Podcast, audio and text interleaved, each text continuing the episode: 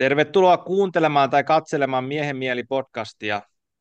Kiitos kaikille, ketä podcastia kuuntelee ja jättää kommentteja ja ehdotuksia ja tykkäyksiä näihin videoihin ja mun sosiaalisen mediaan. Niitä on tosi kiva lukea. On tullut tosi kivoja ehdotuksia tota, ihmisistä, ketä mä voisin pyytää tänne, ja tulen pyytämään suurinta osaa. Tuleeko ne kaikki, niin se on sitten taas toinen asia, mutta teen parhaani parhaani sen eteen. Ja äh, kiva, kun äh, laitatte suoria palautteita, vaikka julkisesti tai privaatisti. Tulee fiili, mulle tulee sellainen fiilis, että mä oikeasti positiivisesti vaikutan ihmisiin, kun mä saan näitä palautteita. Eli laittakaa vaan niitä lisää tulemaan, ne tuntuu tosi kivoilta. Ja ehdottomasti tykätkää, jakakaa näitä, tilatkaa YouTube-kanavaa ja jne, jos haluatte tukea tätä podcastia. Ja sitten ää, kiitokset podcastin sponsoroinnista Puhdas Plussalle ja Ancestral Living Finlandille, jonka verkkokaupasta saa miinus 10 pinnaa koodilla miehen mieli.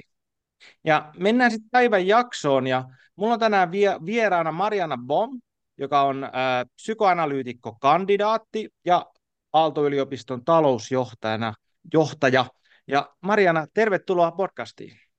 Kiitoksia ja ki- kiva kun pyysit ja tosi ki- hienoa, että on sisältöä löytyy myös, meillä on hirveästi tämmöistä ehkä jung, jungilaista ajattelua niin kuin suomen kielellä olemassa, niin, tota, niin, niin oli, oli kiva löytää sun podcasti. Haluatko kertoa meidän kuulijoille vähän, että kuka sä oot ja mitä sä teet? Joo, tota, sepäs onkin mielenkiintoinen kysymys. Tota, no mä ehkä kerron sen vähän tämmöisen niin kuin tarinan eh, muodossa. Jungilaisuudessahan puhutaan siitä, että jokaisella on oma myytti, joka, joka täytyy, tota, tai jota me etsitään. Ja, tota, ja, ja mä, oon, mä oon tosiaan tuota, niin kuin tässä ihmiselämässä niin tota, 55-vuotias tota, suomalainen nainen, mulla on, mulla on perhe ja, ja tota, kaksi, kaksi tota, kolumbialaista lasta ja mies ja kaksi kissaa ja yksi koira ja, ja, tota, ja, ja mä, mä tuota, tuossa oikeastaan teiniässä, teiniässä tota, mulla oli, niin kuin varmaan monilla on aika erilaisia angsteja ja tota, siinä kohti niin kun, tuota, muistan, että, että mä oon pitänyt kymmenenvuotiaasta lähtien päiväkirjaa, siis mulla on isot laatikolliset päiväkirjoja ja silloin kirjoitin päiväkirjaan, että minä haluan eh, isona tulla psykoanalyytikoksi. Ja tota, sitten tuota, eh, opiskelut jatkuja ja sitten tuota, eh, lukioaikana sitten ehkä niin kuin monille nuorille ihmisille käy niin, että sitten tota, vanhemmat puhuu mulle järkeä, että tota, kun mä olin niin kuin enemmän kallellaan tonne, siis mä olin tämmöinen vähän niin kuin runotyttö tai valokuvaa ja taidetyttö, niin tota, puhu mulle sitten järkeä ja, tota, ja, ja mä päädyin sitten tuonne Helsingin kauppakorkeakouluun lukemaan, lukemaan itseni maisteriksi, mutta sielläkin mä olin vähän semmoinen erilainen siinä mielessä, että tota, mä reisasin Japanissa, mä kävin opiskelemassa, opiskelemassa tota, japanin kieltä japanologian kanssa ja, ja sitten tota, meillä oli semmoinen toinen mielenkiintoinen eh, homma, niin oltiin tota, ensimmäinen opiskelijaryhmä, joka kävi tuolla Plehanovin talousakatemiassa Moskovassa niin, tota, o, niin kuin opiskelijavaihdossa. Ja tota, itse asiassa eilen huomasin, että itse asiassa Navalnin vaimo on käynyt tämän saman Plehanovin akatemian, eli semmoinen, semmoinen paikka. Ja sitten fast forward, niin mä tein 15 vuoden uran sitten yritysmaailmassa ja, tota, ja, ja ja, ja mä olin aina tosi kiinnostunut ihmisistä ja, ja sitten tota, ää, sitä kautta niin muistaakseni 27-vuotiaana jo sitten tota, päädyin aika ison organisaation sitten niin kuin esi, esihenkilöksi ja, tota, ja, ja, ja, ja tota, sitten tuota, siinä vaiheessa, kun sitten kun mulla alkoi olla perhettä ja se oli hyvin sellaista, niin kuin, tosi paljon matkapäiviä oli siinä, siinä tota, työssä ja, ja tota, mä olin koko ajan siinä sivussa pitänyt tämän mun niin kuin, ehkä niin kuin erityisesti jungilaisen ajattelun niin kuin harrastuksen voimissaan, niin kuin se oli mun semmoinen piiloharrastus tavallaan, niin tota, sitten jossain kohti vaan totesin, että se, se semmoinen aika maskuliininen kilpailullinen maailma oli sitten vähän niin kuin rupesi ahdistaa niin, niin syvästi, että, tota,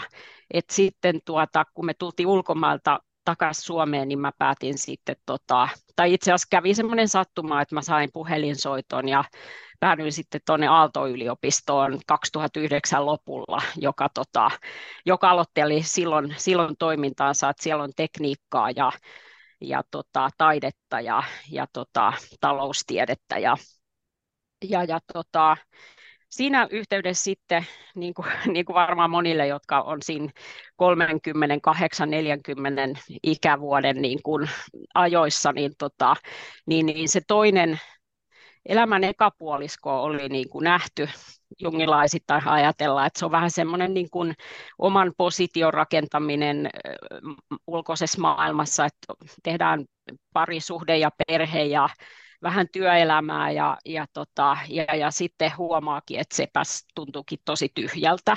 Et vähän on niin kuin, ne tikkaat ollut niin kuin väärän seinän vieressä, niin sitten mä tota, tosiaan niin, äh, omien niin kuin, näiden haasteideni kanssa sit menin semmoiseen psykoanalyyttiseen ryhmään, jos mä olin kuusi vuotta, joka tapasi kerran viikossa tota, puolitoista tuntia. Ja, ja tota, se oli se oli tota, mä sen aikana niin kuin kävin semmoisen jonkunlaisen transformaation läpi ja sen jälkeen tuota, sitten tuota jatkoin itse asiassa vähän aikaa sen jälkeen, niin löysin sitten yhden näistä harvoista Suomessa olevista jungilaisista analyytikoista ja, ja, tota, ja aloitin siellä. Ja sitten hän itse asiassa sanoi, että tota, kiinnostaisiko sinua tämmöinen analyytikon ura ja, tota, ja, ja sitten tuota, sehän iski mua niin kuin lekalla päähän. Ja, ja tota, mä olin niin kuin, öö, Mä olin tavallaan haaveillut siitä kauan. Mä olin käynyt Helsingin yliopistossa opiskelemassa psykologiaa siinä välissä ja niin edelleen, mutta et mä olin ajatellut, että mun taustalla se ei ole mitenkään niin kuin mahdollista. Mutta sitten niin kun, kävi ilmi, että kenties se onkin mahdollista. Ja tota, silloin oli tämmöinen, Suomessa ensimmäisen kerran järjestettiin tämä, tämä peruskurssi tähän analyytikon tielle niin kuin, Suomessa ja, ja tota, osittain myös suomen kielellä. Ja se oli sitten tuota, helppo aloittaa siellä. Se kesti vuoden, jonka jälkeen sitten tota, oli, oli tota, haku haku sinne, sinne tota, ja mä hain sinne, sinne Tanskaan opiskelemaan ja, tota, ja, ja sitten haastattelujen ja muiden jälkeen sinne piti myös kirjoittaa semmoinen pitkä esse ja niin edelleen, niin, tota, niin pääsin sitten Tanskaan opiskelemaan ja, tota, ja sillä tiellä ollaan, että et, tota, vuodesta 20 lähtien mä olen sitten ollut täällä niin kuin analyytikko-opiskelija opiskelijapolulla ja, ja, ja tota, se on tuonut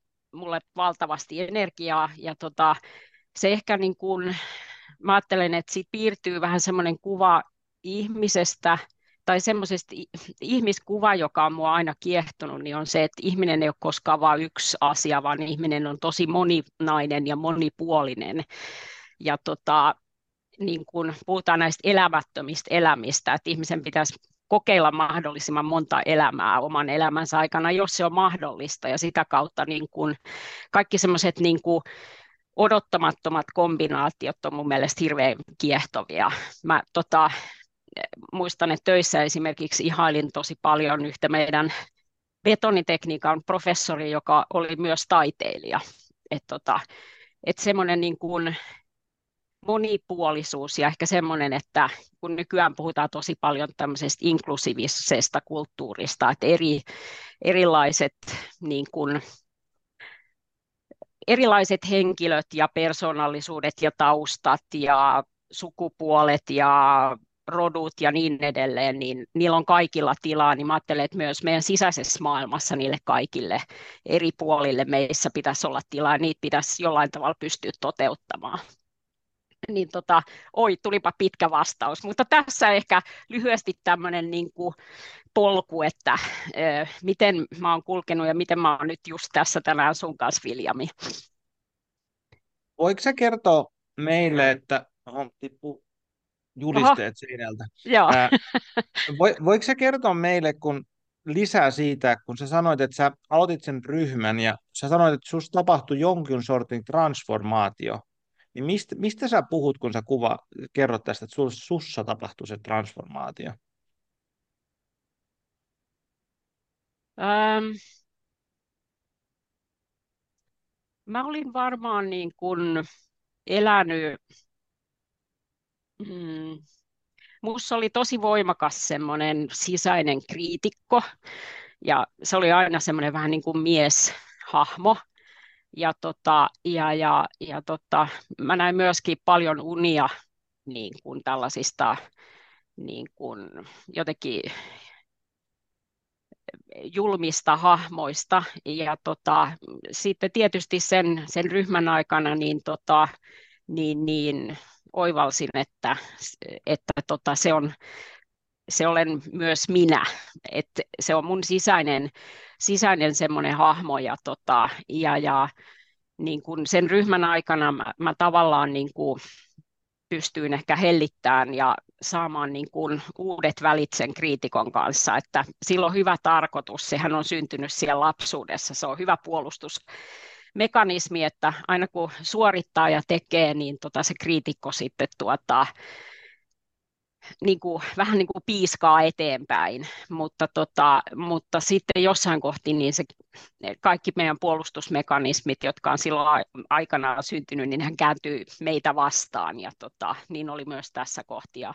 Ehkä niin kuin isoimpana se, että se, se semmoinen kriittinen kriittinen tota, täydellisyyteen piiskaava niin kuin hahmo mun sisällä, niin tota, mä sain siihen vähän niin kuin uuden, uuden suhteen ja, tota, ja, ja, ja sitten niin kuin myös se, että mä olin elänyt hyvin semmoisessa maskuliinisessa siellä työkulttuurissa, niin tota, mä myös niin kuin päästin sit siitä irti. Et mulle oli ihan hassu juttu, mutta esimerkiksi se, että mä saatan nykyään lähettää sähköpostia, jossa on sydämiä, mutta silloin en, en lähettänyt sydänsähköposteja. En tiedä, saatko, saatko kiinni, että se oli ehkä se Sa- niin kuin suurin, semmoinen niin kuin, niin kuin tuota, ja sellainen uudenlainen itse hyväksyntä. Eihän se ole koskaan niin kuin lopullisesti kesken, mutta luulen, että melkein kaikki meistä tunnistaa kriitikon, piiskurin, tämmöisen tuomarin omasta sisältä, joka sitten tota, periaatteessa haluaa, että me selviydytään maailmassa, mutta tota, sitten se tekee myös sen, että meillä on, meillä on aika paha olla. Miten tämmöinen jungilainen ryhmäterapia toimii sitten? Tietysti että on ryhmä ihmisiä ja on analyytikkoja. Jaetaanko siinä unia vai tehdäänkö siinä prosessia muiden kanssa vai miten se niin kuin toimii käytännössä? Joo, tämä ei ollut jungilainen tämä ryhmä, tämä oli tämmöinen niin kuin psykoanalyyttinen ryhmä, mutta tota, siis se on semmoinen ryhmä, joka tapaa kerran viikossa, siellä on analyytikko ja sitten siellä on maks kuusi ihmistä ja, tota, ja, ja, ja, tota, ja, ja mä itse tykkäsin siitä siinä mielessä, että, että tota, tämä analyytikko niin kuin piti sitä, niin kuin sitä semmoista turvallista niin kuin raamia yllä, semmoista, että et tota, siellä on ihmisillä turvallinen olla, mutta muuten niin ikään kuin se, se niin kuin ryhmä tavallaan kehitti itseään ja, ja, tota, ja, ja, ja, ja siinä, oli, siinä pääsi, pääsi tota, näkemään sitten tosi paljon erilaisia tarinoita. Jotkut lähti vaan yhtäkkiä ja, ja, ja niin edelleen. Mutta meitä oli siellä muutama sit, jotka oli sen koko, koko kuusi vuotta ja, tota, ja, ja, ja se, oli, se, oli, tota, se oli hieno kokemus. Ja tosiaan kun mä tulin sitten tänne jungilaiseen koulutukseen, niin huomasin, ja, ja sehän onkin ollut yksi tämmöisiä niin kuin näitä ehkä perinteisen jungilaisuuden tämmöisiä. Siellä on kaksi ehkä aihealuetta, jotka, jotka niin kuin jäi vähän niin kuin, voi sanoa varjoon, niin on nimenomaan tota ryhmät ja ryhmädynamiikka. Junghan oli sitä mieltä, että ryhmät on pahoja ja, ja tota, ryhmien niin kuin viisaus on niin kuin se, se niin kuin, että yksi indivi, niin kuin henkilö, henkilöiden niin kuin viisaus ja tietoisuus on paljon korkeammalla tasolla kuin ryhmän ja, ja tota, sen takia niin kuin, ryhmät on usein niin kuin myöskin vaarallisia, että jos ne joutuu tämmöiseen jonkun ryhmä psykoosin tai tämmöiseen groupthinkin valtaan. Ja sitten tota, sitten tietysti toinen, joka on, on nyt sekä tämä ryhmä että keho, keho on se toinen alue, niin se mikä on ollut mulle tosi ilahduttavaa niin on se, että tuolla Tanskan koulutuksessa nämä kummatkin on tosi paljon myöskin esillä, että tota, selkeästi niin kuin myös jungilaisuus pesee kasvojaan ja integroi tosi hienosti niin kuin kaikista muista suuntauksista niin kuin semmoista viisautta sitten. Että tota, ja nykyään ehkä voikin ajatella, että riippumatta niin kuin suuntauksesta, mitä opiskelee, niin ne on niin kuin, eh, siellä hyvin paljon käsitellään niitä samoja ilmiöitä. Ja, ja totta, ei vierasteta, vaan mieluumminkin ollaan tosiaan inklusiivisia, että, että tota, kognitiiviset ja psykoanalyyttiset ja, ja tota, kaikki erilaiset suuntaukset niin kuin mahtuu siihen, siihen kokonaisuuteen, koska siellä keskellä on kuitenkin se ihminen mi, miten sä ajattelet, tai miksi sä ajattelet, että just ne Jungin ajatukset resonoi sulle, koska maailma on täynnä kaiken näköisiä hmm. filosofia, filosofia henkisiä, psykologisia ajattelijoita monen eri suuntaan, niin onko sä miettinyt sitä, että miksi ne Jungin ajatukset osu just sulle? Olen miettinyt ja se oikeastaan alkaa sieltä niin kuin teini-iästä, varmaan iso osa tota, on, on jossain kohti lukenut sen Jungin niin kutsutun elämäkerran, jonka sitten tämä Aniela Jaffe kirjoitti, tämä Memories, Dreams and Reflections, mikä se on, muistia, mui, muistikuvia. ajatuksia ja muistikuvia. Muistikuvia, joo. Ja, tota, ja, ja mä silloin heti ajattelin, että, että kuinka, kuinka, tämän, kuinka tämä Jung voi tietää, miltä mun sis, sisimmässä näyttää. Ja, ja, tota, ja se, mikä mun mielestä jungilaisuudessa on erilaista, niin on se, sehän on yksi tämä psy, syvyyspsykologian muoto, mutta se, että, että jos freudilaisessa ajattelussa, niin se, se, se tiedostamaton aika semmoinen niin kuin matala, se, matala vesi, että tota, sinne laitetaan kaikki niitä meidän henkilökohtaisen elämän niin kun, niitä huonoja puolia piilotetaan sinne, tai ne piiloutuvat sinne, mutta, mutta jungilaisessa tietysti niin se oli ennen kaikkea se kollektiivinen tiedostamaton. Ja, ja, tota, ja, ja mua kiehtoo valtavasti se ajatus, että jos me ajatellaan, että, että jos, jos tässä olisi nyt niin kuin psyyke tässä niin kuin ulkoisen maailman ja kollektiivin keskellä, niin, tota, niin, niin siellä päällä on se ekotietoisuus. Ja sitten kun mennään siitä vähän sinne pinnan alle, niin siellä on se henkilökohtainen tiedostamaton, jota myös varjoksi kutsutaan. Mutta sitten pikkuhiljaa, kun mennään syvemmälle, niin ne henkilökohtaiset niin kun, piirteet alkaa niin kuin vähentyä, kunnes me tullaan sinne hyvin niin kuin kollektiiviselle tiedostamattoman alueelle.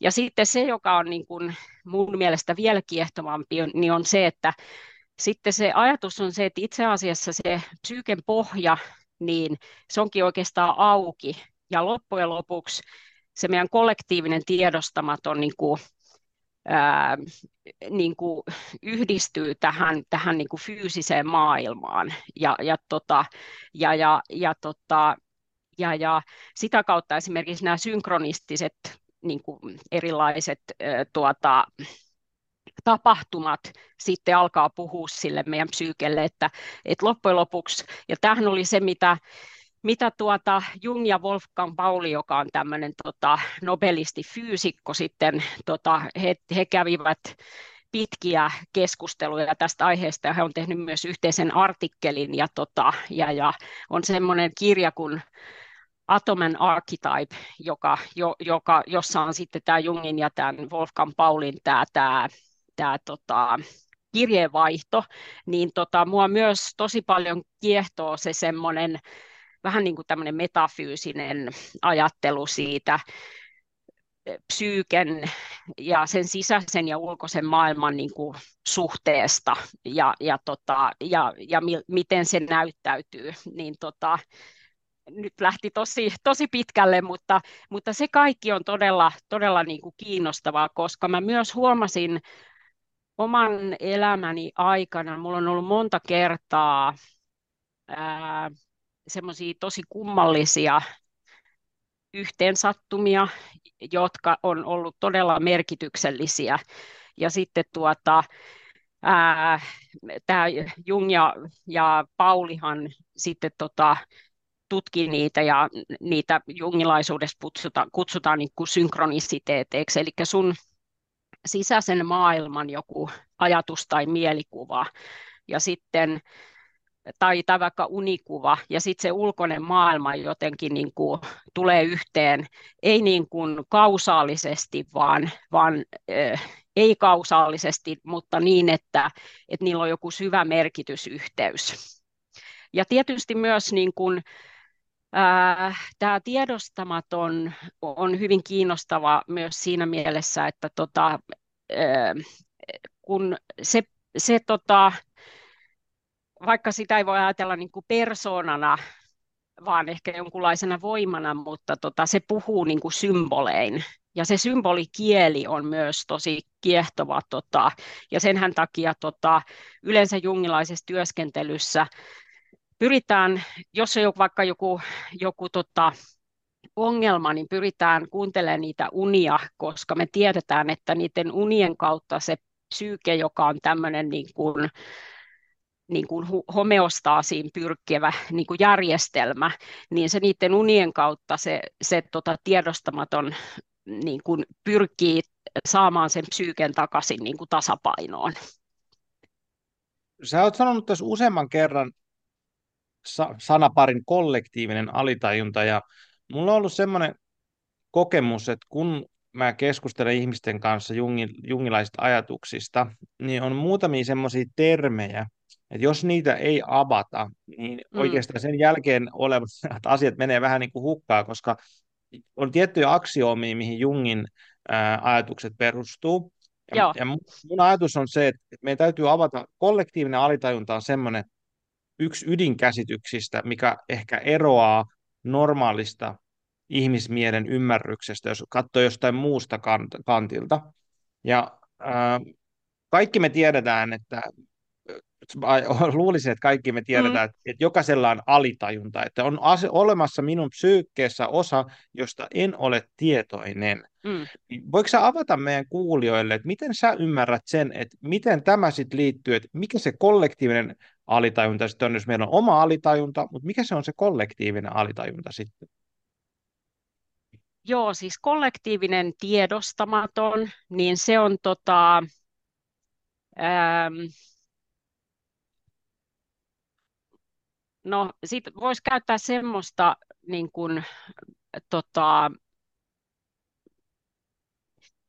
ensinnäkin niin mehän ei tiedetä, mikä se on, koska sen takia se nimi on tiedostamaton, mutta, tota, mutta tota, ää, niin kuin, tutkiessaan ja sitä ihmisen psyykeä, niin, tota, niin, niin me, me tullaan siihen, että, että, tota, että siellä meidän tiedostamattomassa on niiden meidän henkilökohtaisen elämän aikana tulleiden sisältöjen lisäksi, niin sieltä alkaa tulla myös sellaista sisältöä, joka ei voi millään tavalla liittyä enää siihen, että mitä me ollaan koettu meidän oman elämän aikana. Ja, ja, tota, ja, ja, ja, ja myöskin se, että, että sen henkilökohtaisen ja kollektiivisen välillä ei ole mitään semmoista rajaa, vaan se on semmoinen niin kuin, vähän niin kuin jatkumo. Ja, ja, tota, ja, ja, ja sitten varmaankin tosi paljon puhutaan näistä arkkityypeistä, ja tota, se on vähän kontroversisana itse asiassa myöskin nykyään jungilaisuudessa käydään paljon keskustelua siitä, että mikä se arkkityyppi oikein on, mutta mä oon ajatellut sen hyvin yksinkertaisesti niin, että, että tota, ää, se on vähän niin kuin lähestulkoon niin kuin DNAhan koodattu semmoinen meidän, meidän niin kuin ihmiskunnan historiasta oleva niin kuin kumpuava semmoinen tota, niin kuin, semmoinen järjestys, että, että esimerkiksi se, että meillä on jokaisella on äiti ja, ja, tota, ja, ja se arkkityyppi olisi niin kuin semmoinen vähän niin kuin tyhjä säiliö, että tässä on niin kuin äidin arkkityyppi, mutta sitten kun tuota, me synnytään tähän maailmaan, niin se tyhjä niin kuin tavallaan templeitti alkaa täyttyä sillä, sillä, sillä niin kuin sillä tota, meidän henkilökohtaisen elämän niin kuin sisällöllä, että minkälainen minun äitini on, tai on isä, tai on tytär, tai, tai, tota, tai on, on, on tota, sitten tietysti se, se siellä niin kuin, täysin siellä alla oleva, jota sitten Jung kutsuu, ja, ta, jota voidaan ajatella tuota, semmoisena niin kuin, niin kuin Jumalan kuvana tai arkkityyppinä tai tämmöisen jonkunlaisen tuota, viisauden kuvana, jota, jota jungilaisuudessa kutsutaan selfiksi isolla s niin, niin se on sitten tota se, se joka, joka on siellä sit kaiken sen muun alla. Ja sitten niin kuin mä kuvasin tuossa äsken, niin tota, sitten kun ikään kuin mennään vielä syvemmälle, niin oletus on tavallaan se, että, että sit loppujen lopuksi niin kuin se, se psyyke onkin niin kuin auki, se ei olekaan suljettu systeemi, vaan se onkin auki, auki myöskin tähän niin kuin materiaaliseen maailmaan. Mutta tota, tämähän on kaikki niin kuin, ehkä eh, siinä mielessä filosofista, koska, tota, koska tota, sen takia sen nimi on tiedostamaton, että me emme tiedosta sitä, mutta tämä on se, mitä me voidaan niin kuin päätellä seuraamalla niin kuin, ja, ja tota, tuota, tutkimalla sitä, että mitä, mitä sieltä tiedostamattomasta nousee ylös. Ja musta tuntuu, että se haaste, haaste tulee tässä siinä kohtaa, jos tätä niin kuin viedään ehkä enemmän semmoiseen niin kuin yleisihmiskäsitykseen, on siinä, mm. että se kollektiivinen alitajunta pitää sisällään sen, että me jaetaan se. Että mm, musta kyllä. tuntuu, että me edetään semmoisessa individualistisessa maailmassa, jos me ajatellaan, että minu, minulla on minun mieleni, minun alitajuntani ja minun historiani, piste. Mm. Mutta sitten jungilaisuudessa ale, yletetään, että niin, tämä on totta, mutta mutta sen alla me kellutaan meidän kollektiivisessa ää, yhteydessä, jo, jonka me jaamme. Et esimerkiksi kun mm. sä kuvaat tota, sitä äidin arkkityyppiä, niin, niin sehän on ihan totta, että meillä on niin kuin fysiologinen ää, niin kuin vaste sillä, että me haetaan pikkuvauvana yhteyttä johonkin, joka pitää meistä huolta.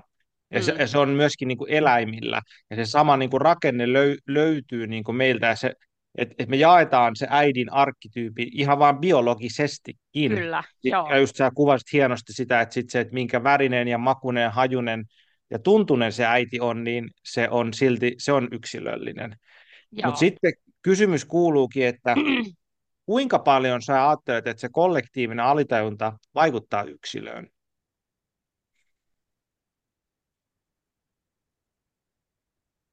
Kyllä se tota, mun nähdäkseni se on niin kuin itse asiassa niin kuin, mä sanoisin, että, että se on paljon suurempi kuin meidän egotietoisuus. Vaikka tota, me ehkä haluttaisikin olla, olla niin kuin itsenäisiä ja irti meidän, meidän niin kuin historiasta ja meidän niin kuin juurista, niin, tota, niin silti mä, mä sanoisin, että mun kokemus ja, ja tota, se, mitä mä tiedän maailmasta, niin on se, että se on, se on suurempi kuin yhdenkään in, niin kuin he, henkilökohtainen tämä, tämä tiedosta, tiedost, tietoisuus, joka, joka täällä tallaa maapallolla. Miltä sulle kuulostaa sellainen ajatus? Mä oon hahmotellut sitä sillä tavalla, että mä en tiedä oikeastaan mistä mä sain hahmottelun, mutta se, mun päässäni se menee niin, että, että on niin kuin meri, ja sitten siinä meren päällä on ongen koho, ja se mm. ongen kohossa on kaksi väriä. On Joo. se pintapuoli, joka on sitten se meidän niin kuin tiedo, tietoinen mieli, ja sitten on se tiedostamaton mieli. Mutta sitten siitä tiedostamattomasta mielestä lähtee lanka sinne syvälle mm. syvyyksiin, jossa sitten ehkä se kala, kala nappaa kiinni, joka sitten voisi sitten jungilaista olla se self, mutta sitten sillä tavalla mä ajattelen, että, että meidän niin kuin, tietoinen mieli kelluu sen niin kuin, kollektiivisen päällä, ja sitten mm. ne aallot ja kaikki vaikuttaa siihen. Totta kai me pysytään niin kuin, sillä tavalla yksilöinä siinä, mutta me ollaan tosi pieniä siinä niin kuin, kollektiivisen niin kuin, no, aallokon, aallokon päällä. Mä en tiedä, miltä tämmöinen symboli si- kuulostaa sulle? Se tai kuulostaa, to- mun mielestä kuulostaa tosi hienolta ja mä tykkään tuosta ongen tota, koukkuajatuksesta, koska niin kun, ää, silloin kun se meidän tota, nyt käytän tämmöistä jungilaista kun, tota, e, silloin kun meidän ekotietoisuuden ja se meidän selfin semmoinen niin yhteys toimii, niin me pystytään sieltä sillä ongella niin kuin, saamaan kiinni joku kala sieltä syvältä ja tuomaan se niin kuin sinne meidän ekotietoisuuteen, jota kautta meidän se tietoisuus tavallaan niin kuin laajenee ja tulee suuremmaksi. Ja tota, mä tykkään myös tuosta meri äh, niin kuin, äh, symboliikasta sen takia, että me, me, meren pohjassahan siellä on syvä hiljaisuus, siellä on aina semmoinen niin kuin, tietynlainen ajan ja paikan tuolla puolen oleva semmoinen niin kuin rauha, mutta silti siellä pinnalla niin voi olla valtava myrsky ja aallot lyö, lyö tota, ja, ja, tota, ja, ja, ja niin kuin hyvä kun se, se ongen se, se kelluke niin pysyy, pysyy pinnalla. Ja tota, mun mielestä se kuvaa hyvin sitä, sitä niin kuin, äh, ihmisen elämää tavallaan. Et, et, tota, ja, ja, ja, ja, ja joo, et tosi hyvä kuva. Ja Edward Edinger hän puhuu tästä tosi paljon tästä, äh, mä tiedän miten se suometaan, mutta Ego Joo, Edo... Self-Axis. Joo, Ego Self-Axis, kyllä. Ai, ki- kiva, sä oot lukenut Ego and Archetype-kirjan. Joo, se on yksi Joo. mun ihan supersuosikki. Tota, Junghan oli tosi koristeellinen kir- kirjoittamaan mulla on hänen Collected Works ja tota, välillä niin kuin turhauttaa se Jungin niin kuin semmoinen briljeeraus, mutta tämä Edinger kirjoittaa mun mielestä hyvin selkeästi ja ymmärrettävästi ja, ja jotenkin hyvin sillä tavalla niin kuin systemaattisesti, kun Jungillahan ne ajatukset aina lähtee jonnekin karkailemaan ja, ja, tota, ja sitten niin kuin joutuu menemään taas monta sivua taaksepäin, että muistaa, että, että no niin, että mi, mistä tässä nyt olikaan kysymys, mistä hän halusi kirjoittaa. Kyllä, ja multakin suositus, jos kiinnostaa tämä aihe, niin Edingen kirjat on, on tosi hyviä, ja niistä, niistä saa kiinni, ne on siis käteen sopivia tietyllä tavalla. Ja tota, uh, jos mä otan vielä tätä, tätä mun ajatusta siitä kohosta, ja viedään sitä Joo. eteenpäin, että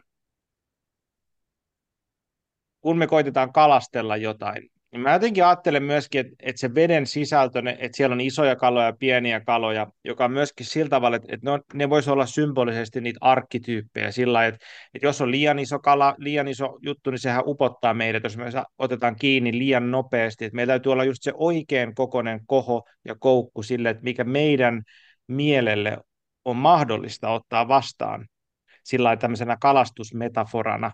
Ja, mm. ja sitten kun me no, kypsytään kalastajana, niin meidän kohomme ehkä muuttuu isommaksi ja vähän paremmaksi, ja myöskin se koukku, me voidaan sitä kautta asteittain kypsyä kalastajina. Ja sittenhän tähän nyt on tietysti voidaan vetää se, että symbolisesti kalahan on myöskin on Kristuksen symboli, joka on sitten tämän it, arkkityyppisen itsen symboli niin kuin jungilaisuudessa, jos, jos mä oon ymmärtänyt Joo. oikein. Kyllä.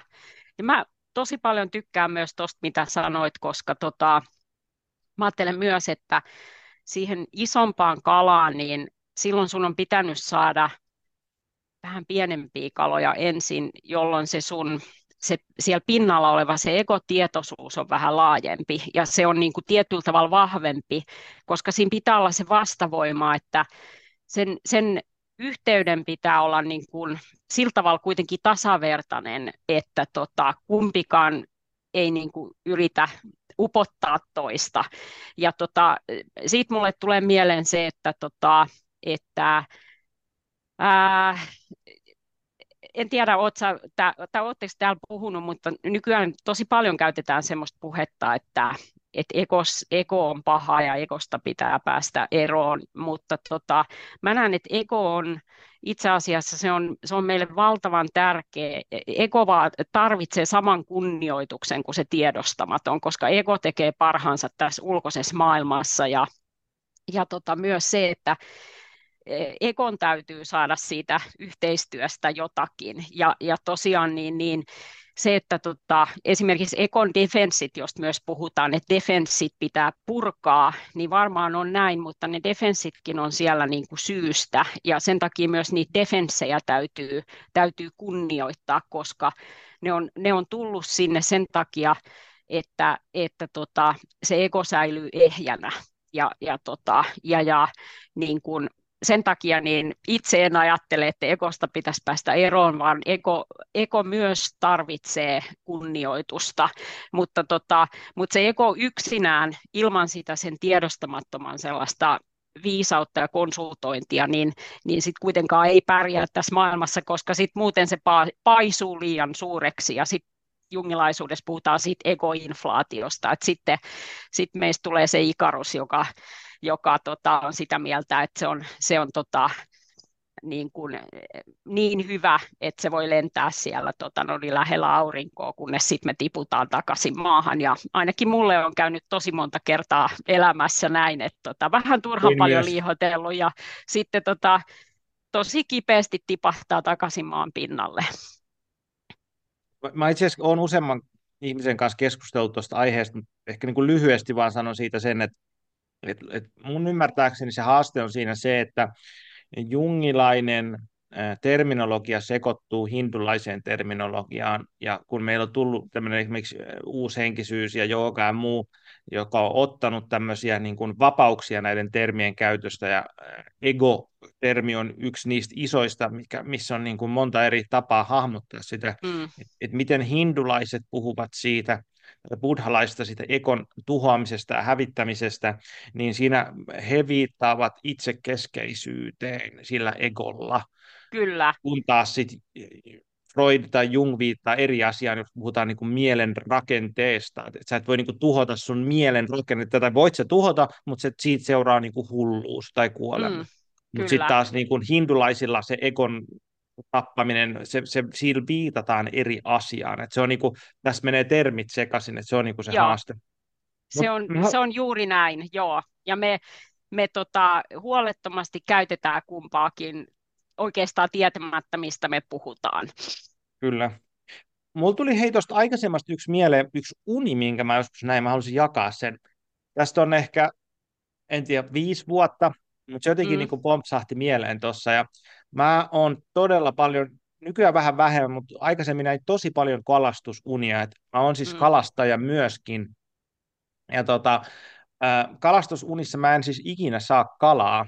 Mm. Et se on, niinku, se, on niinku, se, se, on niinku se jännä, jännä, että mä oon just saamassa kalaa ja sitten ehkä virveli hajoaa tai sitten sattuu sitä ja tätä ja tota ja sitten mm. jos nyt jungilaista ei tästä voidaan kaiken näköisiä asioita päätellä, mutta ei mennä nyt siihen, siihen mutta että, tota, äh, mä näin semmoisen unen, jossa mä olin tota, koskella kalastamassa lohta. Ja, ja lohen kalastus on niin kuin tietynlainen semmoinen, niin kuin, se on niin kuin kuningaskalastuslaji mm. niin kuin Suomessa. Se on isoin kala, se on vaikein kalastaa.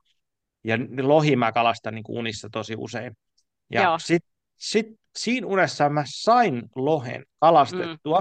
Mm. Mä nostin sen lohen siihen rannalle ja sitten mä niin kuin hämmästyin, että, että mitä ihmettä, että mä sain tämän lohen. Sitten mä men, kävelen sen lohen luo, ja se lohi, lohi hymyilee mulle sillä niin kuin, vähän niin kuin ilkikurisesti, ja jos, kala, jos tietää, kun kalastaa, kun sä nostat kalan ylös, niin monesti se lähtee vetämään Mm, viimeiset sätkinnät vielä. Mä kyllä, astun sen viereen, niin se sillä pyrstöllä komp, kamppaa mut ja mä tipun sinne veteen. Ja sitten mä tipun sinne veteen, sitten mä tipun sinne pinnan alle, sitten mä sanoin, että nyt mun täytyy nousta ylös, ja mä näen, että joku rannalta antaa mulle käden, ja mä otan siitä kädestä kiinni ja nousen takaisin pintaan. Ja mulla tuli toi uni mieleen tuossa, kun me puhuttiin tuosta kalastamisesta, ja se, se mun mielestä kuvastaa tosi hienosti just sitä, mistä me kuvattiin, että, että se, se lohi symboloi sitä tietyllä tavalla, että mä, mä hamuan jotain niin kuin sieltä tiedostamattomasta, jotain niin kuin mun potentiaalia, kasvua, ja sitten kun mä saankin sen vähän liian nopeasti ja mä nappaan sen liian nopeasti, niin siinä on semmoinen ilkikurinen, ää, niin mm, kuin humoristinen vosa, joka kamppaakin mut sinne veteen, että sillä, että ha, ha, ha, et saanutkaan mua. Ja nyt sä oot siellä se kala siellä vedessä joo, ja sitten joku nostaa mut pintaan. Mutta se oli vaan hi- hienoa symboliikkaa siinä unessa. on, ja tota, mulle tulee mieleen se, kun puhutaan semmoisesta trickster niin kuin energiasta, eli tota, just semmoinen niin kuin, se meidän tiedostamaton on myös aika ilkikurinen, ja tota, usein se esimerkiksi lähettää just semmoisia unia, jotka niin kuin, jotka on, näkee, että silloin joku ihan oma huumorintaju, niin kuin mä näkisin, että tässä, tässä on tota, hymyilevä lohi, mutta se on myös mielenkiintoista, että sitten kuitenkin kun sä kaadut sinne veteen, niin siellä on niin kuin ihmiskäsi, joka, joka sut niin kuin nostaa takaisin sinne rannalle. Et tota, et niin kuin, kuitenkin, miten mä sanoisin, mulle tulee siitä mieleen se, että se, se meidän tiedostamaton, se on kuitenkin tota, se on tavallaan niin kuin hyvän ja pahan tuolla puolen. Ja, ja, tota, ja, ja, ja tota, se on niin kuin osa luontoa ja, ja, tota, ja sitä kautta niin, niin, niin tota, oikeastaan se, että, että, että se lohi ei välitä, että jos sä olisit jäänyt sinne veteen vai ei, vaan sit siihen oikeastaan tarvitaan sitä yhteyttä siihen toiseen ihmiseen, että sun käsi oikeasti ojentuu ja saa kiinni toisen ihmisen kädestä. Niin mun mielestä sekin on aika kaunis kuva siitä, että, tota, että et, ja myöskin siitä, että et jos, kun me a, kaikki ehkä joudutaan välillä sellaisen niin kuin, semmoisen, tota, no nykyään puhutaan ehkä jostain tunnekaappauksesta, että me joudutaan johonkin tosi niin kuin voimakkaan jonkun tämmöisen kompleksin valtaan ja, ja se uhkaa niin kuin upottaa meidät kokonaan, niin, niin se, että me saadaan jonkun toisen ihmisen kädestä kiinni, niin tota, se, se, tota, se pelastaa. Ja Joseph Campbell on sanonut, että mystikko ui samassa vedessä, johon psykoottinen hukkuu. Ja mun Kyllä, mielestä, mun mielestä se on, niin kuin, se on tosi käsin kosketeltavaa tossakin, että, että se alitajunta, se on äärettömän syvä. Se on niin kuin mm, syvä kuin meri ja me voidaan hukkua sinne ja mm, ihmisiä hukkuu sinne niin kuin koko ajan sillä, että jos meillä on paljon traumataustaa tai meidän ego ei ole tarpeeksi vahvaa ja kypsä ja jostain mm, syystä me saadaan kosketuksia sinne niin kuin syvempään, niin se hukuttaa meidät.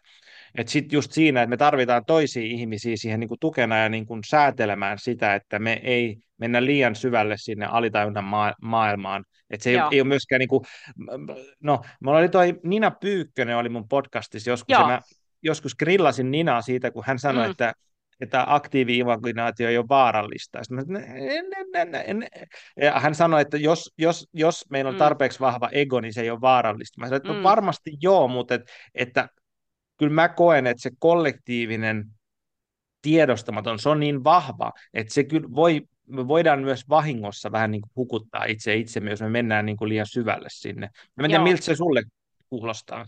Mulla kuulostaa, mä oon täysin samaa mieltä. Mä kunnioitan sitä syvästi ja sen takia mä myös niin kun kunnioitan unia. Mä en suhtaudu niihin koskaan niin kuin, äh, tavallaan pinnallisesti, mutta se on juuri niin, että, että tota, varmaan jos me ajatellaan, että mikä se olikaan, 25-30 prosenttia maapallon väestöstä on, on jossain kohti valtavan depressiivisiä, niin sehän esimerkiksi se depressio on just semmoinen, niin kuin jungilaisittain ajatellaan, että, että se myöskin se psyyke on semmoinen niin kuin, ää, energia, järjestelmä.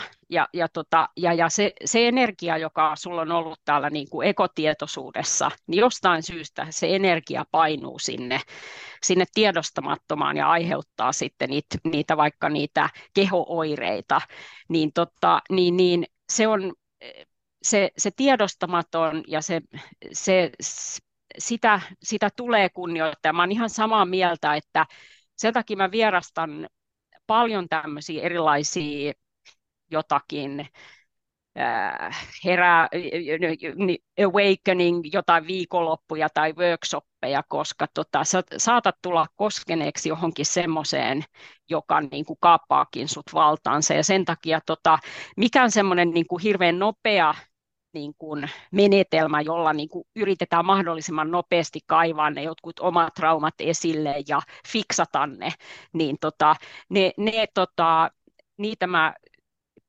itse tota, en, en haluaisi suositella. Ne on, ne on mulle itselleni todella pelottavia. Mulla on itselläni semmoinen kokemus, mä kävin nuoruudessa tämmöisessä hypnoosissa ja, tota, ja ää, jälkikäteen se tuntuu hyvin väkivaltaiselta. Et, et oli oli niin kuin koskettu jonkin semmoiseen, joka oli piilossa syystä. Ja, ja tota, sen sijaan, että, että se olisi niin kuin semmoisen luonnollisen niin kuin kehitysprosessin kautta tullut esille. Sä puhuit tunnekaapauksesta ja mm. äh, Jordan Peterson puhuu termistä archetypal possession. En tiedä, mikä Joo. se on niin kuin se possession, niin se on huono, mikähän se on, niin kuin joku saa valtaansa. Niin voiko sä mm. kuvata siitä vähän vielä, että mistä on kysymys sun ymmärryksen mukaan? Että kuka ottaa sut valtaansa, mikä ottaa valtaansa, mi, mi, mistä on kysymys? Joo, no esimerkiksi, no mä voisin käyttää vaikka sitä sisäistä piiskuria niin kuin esimerkkinä, että, tota, että tota, mm, kun se meidän psyyke on itse asiassa, se ei ole vain yksi, se ekostietoisuus on, on se ehkä vahvin meidän identiteetti, mutta siellä pinnan alla on, on erityyppisiä hahmoja, ja, ja tota, niistä kun, käytetään esimerkiksi sanaa splinter personality, siis semmoisia niin kuin, ikään kuin melkein autonomisia semmoisia niin tuota, persoonallisuuksia, jotka on syntynyt joskus aikaisemmin. Ja esimerkiksi mulla tämä kriitikko on varmaan syntynyt joskus siellä joskus lapsuudessa. Ja, tota, ja jos se meidän ekotietoisuus on vähän niin kuin semmoinen, jos se olisi vaikka semmoinen niin kuin teatterilava, ja, ja mä ajattelen, että tämä on nyt mun hallinnassa, niin se piiskuri tuleekin sieltä ja se valtaa sen näyttämön.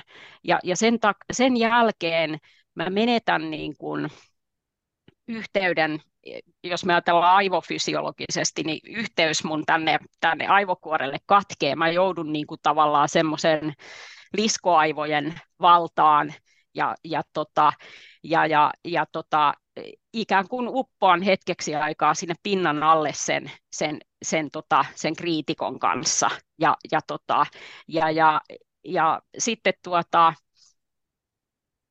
se kestää oman aikansa ja, ja, tota, ja, ja sitten tuota, kun sitä lähtee niin työskentelemään ja alkaa tunnistaa niitä merkkejä, milloin se on sieltä niin kuin saapumassa, niin silloin voi ehkä vähän lyhentää sitä aikaa, mutta kyllä me kaikki joudutaan niiden kaappausten valtaan varmaan niin kuin siihen asti, että me kuollaan, että niistä ei eroon pääse, mutta ehkä niin kuin myöskin se, että pyrkii olemaan mahdollisimman tietoinen siitä, että okei, nyt mä tunnistan, että nyt se kriitikko on tässä ja, ja, tota, ja, ja mä tunnen pakottavaa tarvetta nyt niin kuin esimerkiksi uuvuttaa itseni jollakin asialla, joka, ja sitten mulla on se toinen puoli, joka niin kuin tarkkailee sitä kriitikkoa ja ajattelee, että tuossa ei ole mitään järkeä, mutta silti mä, mä meen ja teen jotakin tyhmää.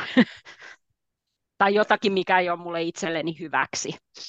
Et kreikkalaisissahan taruissahan puhuttiin siitä, että Jumala ottaa valtaansa, vaikka Kyllä. että Ares ottaa valta, valtaansa, mm. sodan Jumala, että, että tulee niin kuin yhtäkkinen raivokohtaus, jossa niin kuin tietoinen miele sivuttuu ja sitten tämä Jumala kulkee, no, elää sun lävitsesi, ja sitten jossain kohtaa, kun se on elänyt, niin sä ootkin sillä, että oho, että mitäs tapahtui, että Ares tuli mun lävitseni, ja heille se oli niin kuin sillä ihan järkevä selitys, mutta se on niin kuin tälle länsimaiselle mielelle kauhean hankala ajatus se, että meidän sisällä elää voimia, jotka pystyy ottamaan meidät valtaansa, koska mä ainakin kuvittelisin niin, että suurin osa ihmisistä ajattelee, että, että minä olen mieleni herra ja minä olen kontrollista siitä, mitä täällä tapahtuu. Sitten taas, mm. jos ajatellaan sitä jungilaisittain, niin me ollaan aika vähän niin kuin mielemme herra, vaan me ollaan enemmän sen niin kuin aallokon päällä oleva, no ehkä se tässä kohtaa se ongen koho, joka sitten joutuu vaan reagoimaan niihin kaikkiin aaltoihin. Et se, et se on niin kuin jännä, jännä että minulle itsellä se jungilaisuudesta se just on antanut tosi syvän ymmärryksen itsestäni just se, että mä, et, et mä en ole mun oman taloni herra, vaan mm. enemmän, että et mä oon niinku se purjehtija tai se koho siinä päällä. Mulla on tietynlainen niinku kyky säädellä sitä ja ohjata sitä laivaa, mutta et myrskyt tulee ja menee mm. joka tapauksessa. Kyllä, Miten, miltä tämä kuulostaa? Se kuulostaa järkeenkäyvältä ja se, ehkä siinä mielessä se onkin kauhean hassua, että se on jotenkin niin kuin, mikä se on suomeksi se sana counterproductive.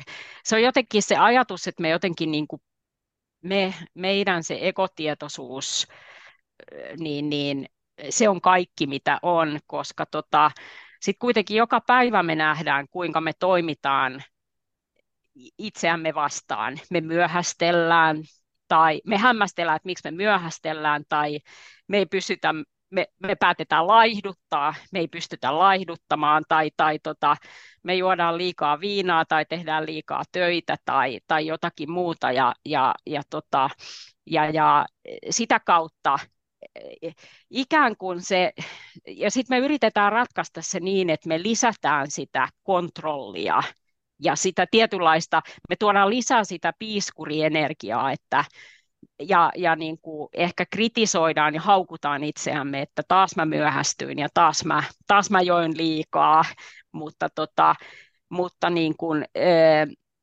se, se, ei, se ei vie meitä eteenpäin. Se, että me, me, niin kuin, me, tota, me, me niin sanotusti haukutaan väärää puuta. Kyllä, kyllä.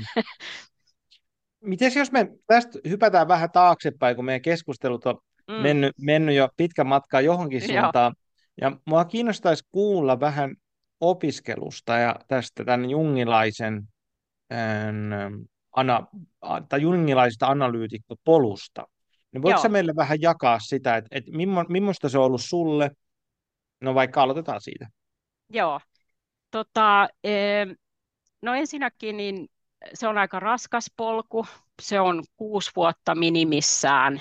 Ja, tota, ja, ja, ja tosiaan tota, siihen koulutukseen päästäkseen niin tota, pitää olla joku maisterin tutkinto, mieluummin jossain lääketieteessä tai teologiassa tai, tai, tai tota, yhteiskuntatieteissä, mutta tota, sitten niin kuin perustelluista syistä niin sinne voidaan myöskin ottaa muunlaisia ihmisiä, joka mun mielestä liittyy tähän tämmöiseen inklusiivisuuteen ja, tota, ja, ja, ja, tota, ja, ja ää, sitten siihen koulutukseen kuuluu tota, tämmöistä omaa henkilökohtaista, sitä kutsutaan analyysiksi, niin tota, 300 tuntia. Se on tosi iso investointi ihan, ihan rahallisestikin, koska koulutetut nämä psykoanalyytikot kuitenkin se yksi tunti maksaa semmoinen 120 tota, kerta.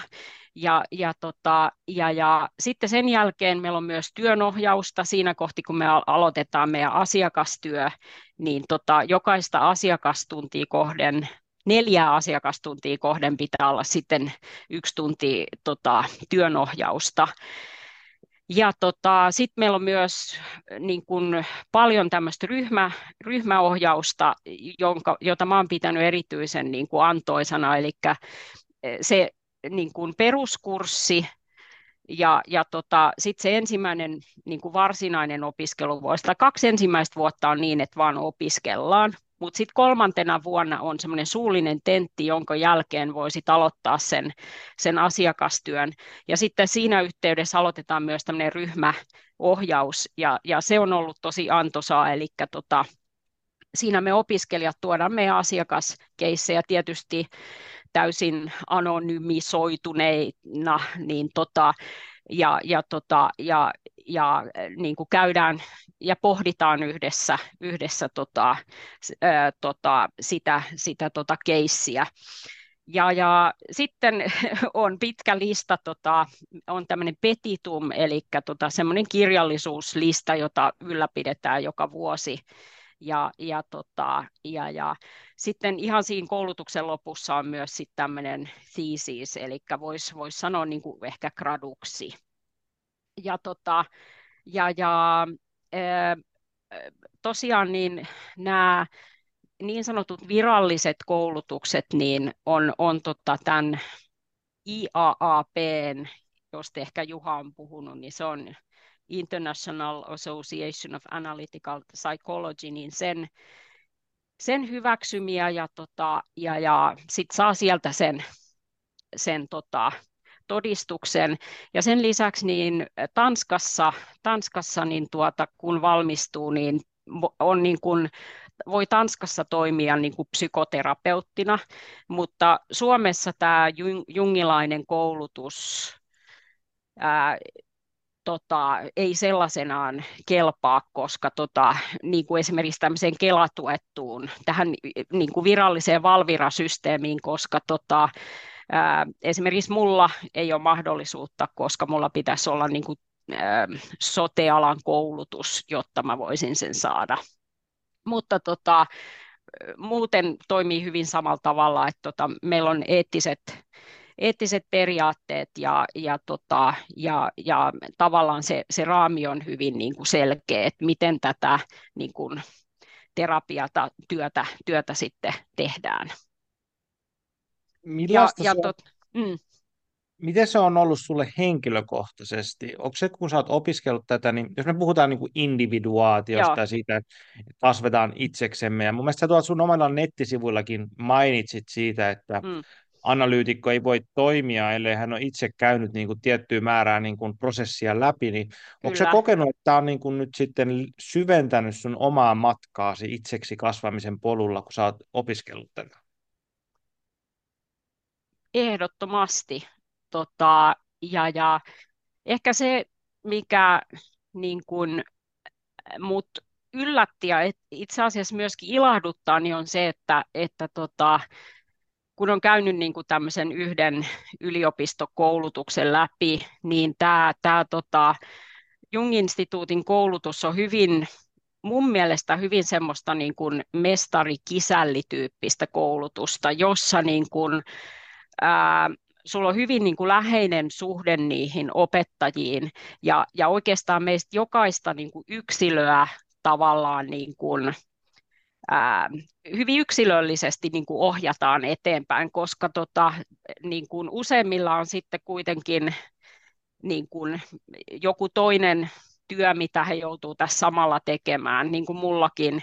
Ja, ja, tota, ja, ja, ja siinä sitten tosiaan sieltä meidän varjosta, vaikka me oltaisiin sitä kuinka kaiveltu, niin sieltä löytyy aina se uusi kerros, kerros ja, tota, ja, ja, ja tota, mä, mä itse koen, että, että tota, ää, vasta oikeastaan silloin toisen vuoden loppupuolella niin kun mulle alkoi muodostua jotenkin semmoinen vähän niin kuin integroitunut identiteetti niin kuin, ja, ja tavallaan niin kuin mä pystyin näkemään, että siihen mennessä mulla oli niin kuin jotenkin vaikea asettaa sitä mun niin kuin, sitä arkityötä ja sitten tätä uutta niin kuin jotenkin, että ne oli vähän niin kuin erilliset, mutta sitten tota, mä, mä käytän sellaista termiä, kun tulin kaapista ulos.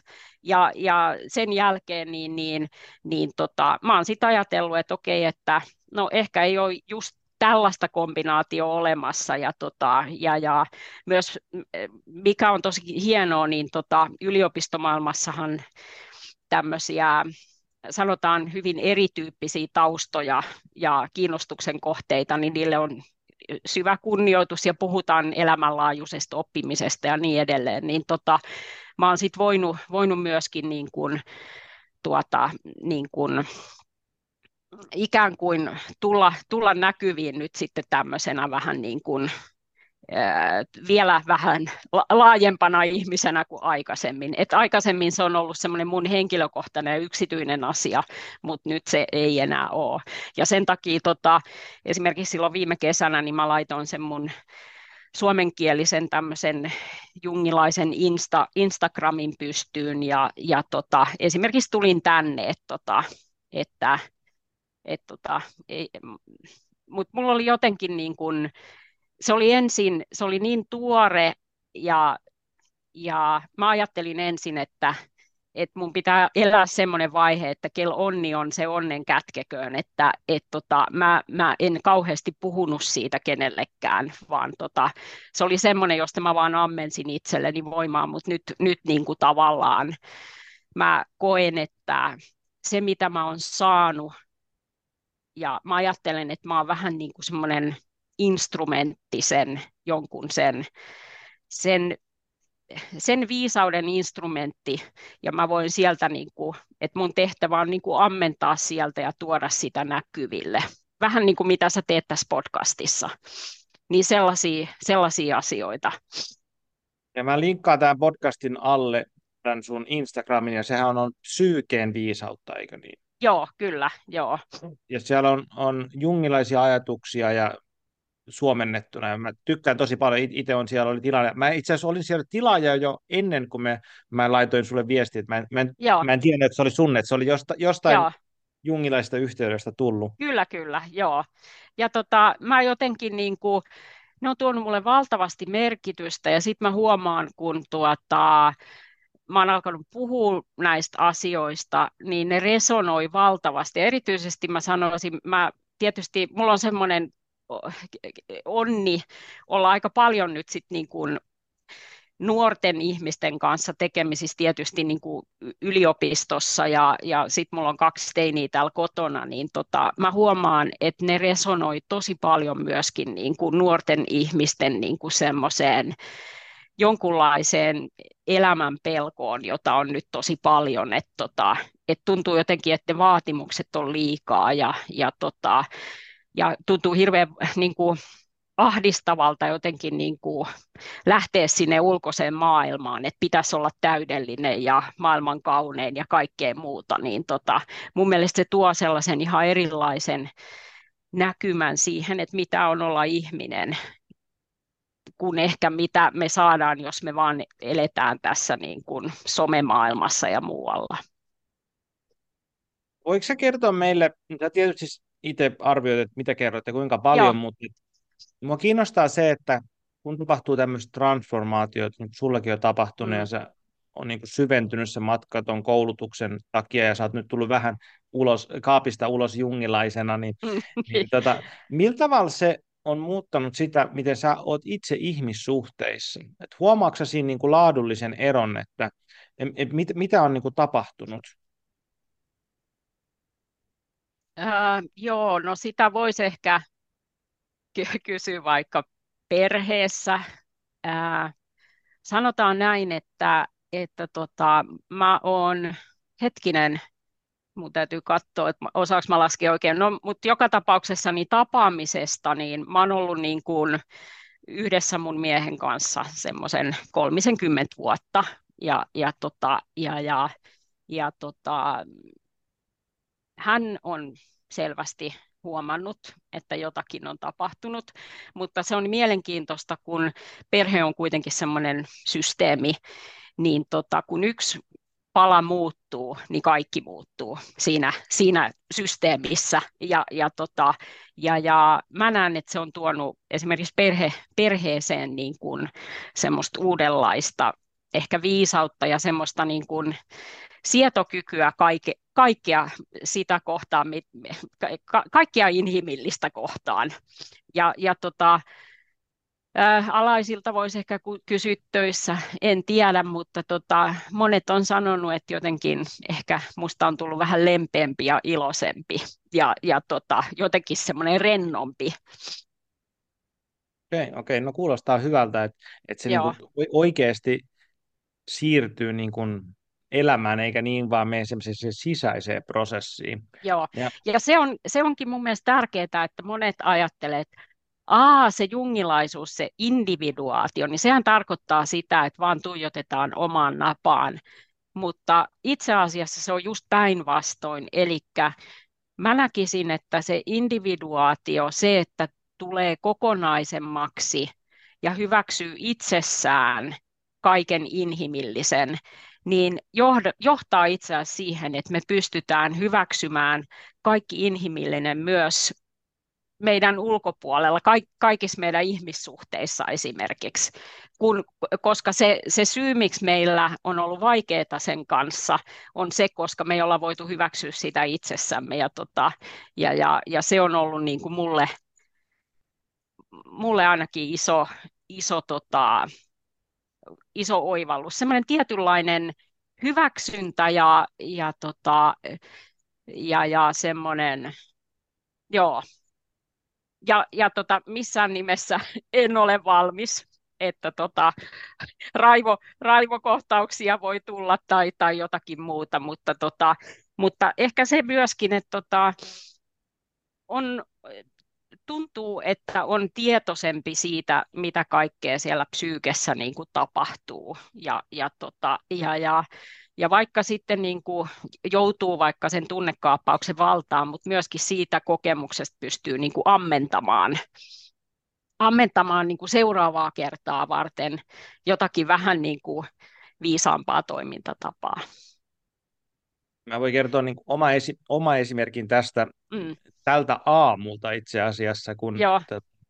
tätä omaa polkua ainakin tässä jonkun aikaa kulkenut ja toivottavasti hieman tietoisempi kuin aikaisemmin, niin äh, No ehkä mä sanon vielä se, että mun kokemus on, että se individuaatio tapahtuu kaikkein eniten nimenomaan just siellä ihmissuhteissa. Että siellähän me hmm. peilataan sitä niin kuin meidän varjoamme kaikkein eniten. Kyllä. Sen takia mä haluaisin sitä kysy- kysyä sulta, mutta, mutta tänä aamuna oma esimerkki siitä, kun vaimon kanssa tota, oltiin keittiössä ja tota, mä olin ost- ostanut jotain, mikä hänen mielestä oli epäterveellistä jääkaappia ja sitten tota, ää, sitten hän, hän kysyi jotenkin, että, että mikä, nyt, mikä nyt on, kun mä olin ostanut kolmen purkkiin sillä, että kävi eilen kaupassa, ei tarvitse heti mennä ostaa. Ja tota, sitten mä jotain saat, kivahdin ehkä hänelle takas, takas siihen, että et, et, älä, en mä muista, miten mä sanoin, mutta kumminkin sillä niin emotionaalisesti latautuneesti siitä, kun hän, mm. hän koin, koin sen niin kuin kritiikkinä siinä, että, että mun, mun valintoja mm. kohtaan. Ja hän sanoi, että että onko pakko olla noin niin kuin herkkänahkainen. Mä siinä jotenkin pysähtyin, että mm. niin joo, tämähän on niin kuin tästä, missä ollaan keskusteltu aika monta kertaa, että, sä, että niin, mä, mä taidan olla vähän herkkänahkainen, ja sitten mä, mun päässäni siis kulkee jatkuva analyysi, aina kun mä kävelen, mä että okei, niin, tämä varmaan liittyy jotenkin mun niin kuin äitikompleksiin, että, että mulla on vähän niin kuin se oma, oma rajan mm. kanssa vielä, ja mä en ihan tarpeeksi ole vielä niin mun keskustassa, että mä pystyisin ottaa kritiikkiä vastaan heilahtamatta, että tämä nyt osui johonkin muuhun, ja sit, sit, tota, mut mun päässäni siis kulkee tämän tyyppisiä niin kuin ajatusketjuja ja sitten huomasin, että en ole vapaa tästä kompleksista vielä, osui ja upposi, ja mm. tulin toivottavasti vähän tietoisemmaksi tästä yhdestä kuoresta, että aa, täällä onkin tällaista, tällaista Joo, mun kyllä. sisäisessä maailmassani. Joo, niinhän se on, että me kohdataan se meidän varjo joka päivä just tämmöisissä tilanteissa. Et tota, ja, ja senhän takia sanotaan, että individuaatio ei onnistu niin, että me meditoidaan yksi jossain, jossain tota, vuoren, vuoren huipulla, vaan tota, tässä ihan meidän jokapäiväisessä arjessa, jossa sitten lapioidaan lunta tai lapioidaan kissan jätöksiä sieltä hiekasta tai mitä vaan. Ja eikö se sanonta menee niin, että tietoiseksi, tietoiseksi tulemista ei ole ilman kipua. Et, et se on valitettavasti niissä kohtissa, jotka on epämukavia Joo. meille, jolle me tullaan tietoiseksi siitä varjasta. Et se on niinku, Joo, se, jo. Se on, ei ole muuttunut sen vähemmän epämukavaksi tällä vuosienkaan jälkeen. Että... Ei, se ei ole yhtään mukavampaa ja, tota, ja siinä kohti aina melkein voi seurata sitä, kun tulee johonkin tosi epämukavaan tilanteeseen, niin huomaa, kuinka se oma ego niin kuin alkaa varustautua niillä, niillä puolustuskeinoilla. Et joko niin kuin vastahyökkäys tai, tai sitten joku semmoinen, joku muu väistöliike tai, tai, tota, tai intel, tämmöinen älyllistäminen tai joku lähtee liikkeelle ja sitten sanoo, että hei, että ollaan nyt vaan hetken aikaa tässä, niin kuin tässä että yritetään vaan kokea tämä tilanne, että ei nyt lähetä heti, niin kuin, ei oteta niitä defenssejä. Mä melkein näen silmissäni, kuinka mä niin kuin kaivan sieltä ne, ne niin kuin miekat ja ne, ne kilvet esille, että okei, että mä oon nyt valmis. tässä tässä mä, mun täytyy nyt puolustaa itseäni. Mikä sä ajattelet, että mikä se on se itse, mitä niin kuin se, ne defenssit puolustaa mm. sitten? Mm. Mikä se on se, niinku se, niin. hajo, ha, se, niinku se herkkyys tai semmoinen yliherkkyys tai joku hajoamisen tunne, että mitä varten meidän täytyy puolustaa?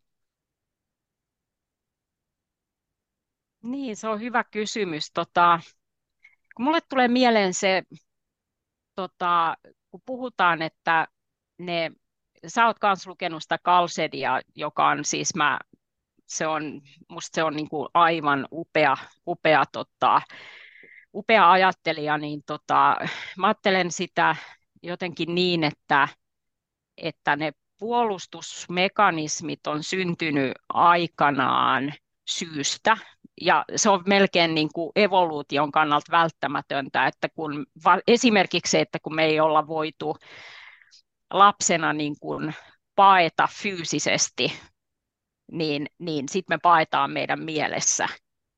Ja, ja tota, niin kuin paetaan niin kuin psyykkisesti, niin, tota, niin, niin jotenkin mä ajattelen, että se puolustusmekanismi tavallaan, se menee vähän niin kuin rikki, tai, tai siitä puhutaan, että se on vähän niin kuin, kun meillä on niin kuin autoimmunisairauksia, missä niin kuin keho, kehon niin kuin parannusmekanismi niin kuin ikään kuin kääntyy kehoa itseään vastaan, niin mä ajattelen, että tässä on vähän samaa, että se on semmoinen, niin kuin, monet niistä meidän puolustusmekanismeista on niitä semmoisia niin kuin psyyken autoimmunisairauksia ikään kuin.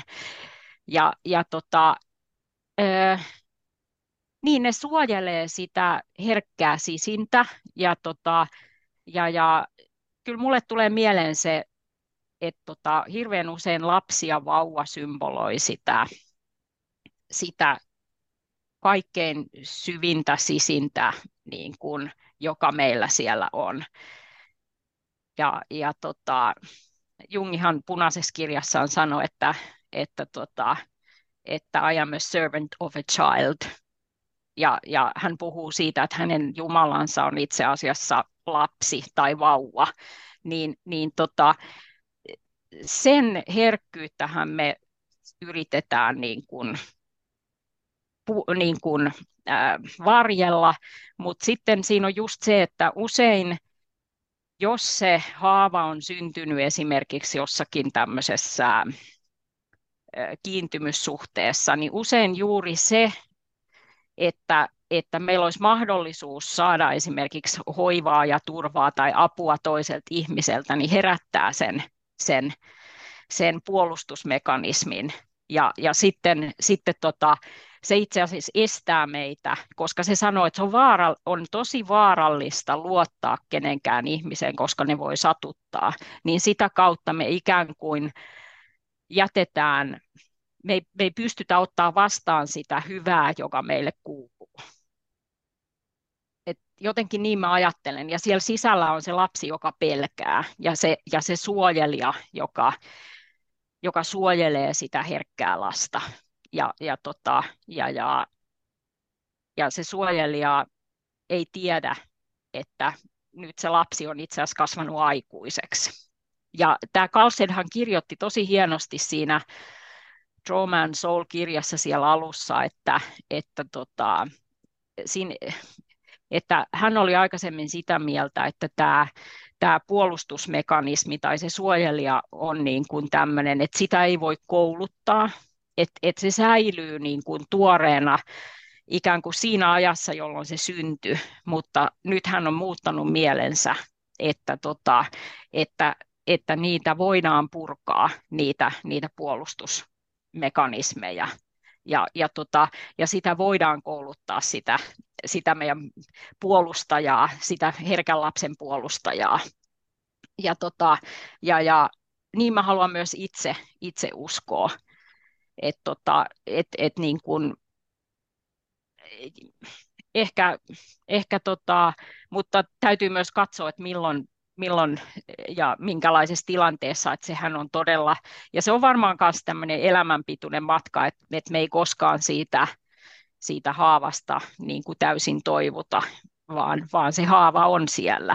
Et tota, ja, ja se haava on myös, ehkä sitten sit tulee osa meidän sitä elämän myyttiä, että tota, et sillä haavalla on niin kuin merkitys ja ilman sitä haavaa me ei jotenkin oltaisi ihmisiä, koska meillä on kaikilla haava. Ja ilman haavaa me ei oltaisi enää ihmisiä, me oltaisiin jotakin, jotakin ihan muuta. Et, et siinä tulee tietysti se, kun puhutaan niinku traumoista ja niinku traumaterapiasta, niin pitää vaan muistaa se, että, että traumatisoitumista on niin kuin nollasta sataan. Että, mm, niin kuin, kyllä. Että, että mikä on mahdollista kellekin, niin se on hy, hyvin, hyvin, hyvin yksilöllistä ja toiselle tietyt asiat on helpompia kuin toisille ja, ja just näiden niin kuin defenssien purkaminen, niin se on, se on koko elämän pituinen individuaation mm. matka, jos siihen lähtee. Ja, mm. ja mulla sillä, mä, mä tosi paljon tykkäsin Carlsenin kirjasta, mä tykkäsin siitä toisesta kirjasta enemmän, mikä oli, kun mä en muista mikä sen nimi on. Inner World of Trauma.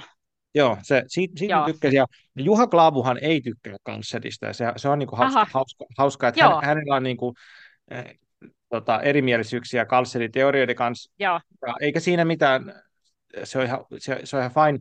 Joo. Mutta tota, mä tykkään Carlsenin siitä ajatuksesta, kun sillä tulee semmoinen tietynlainen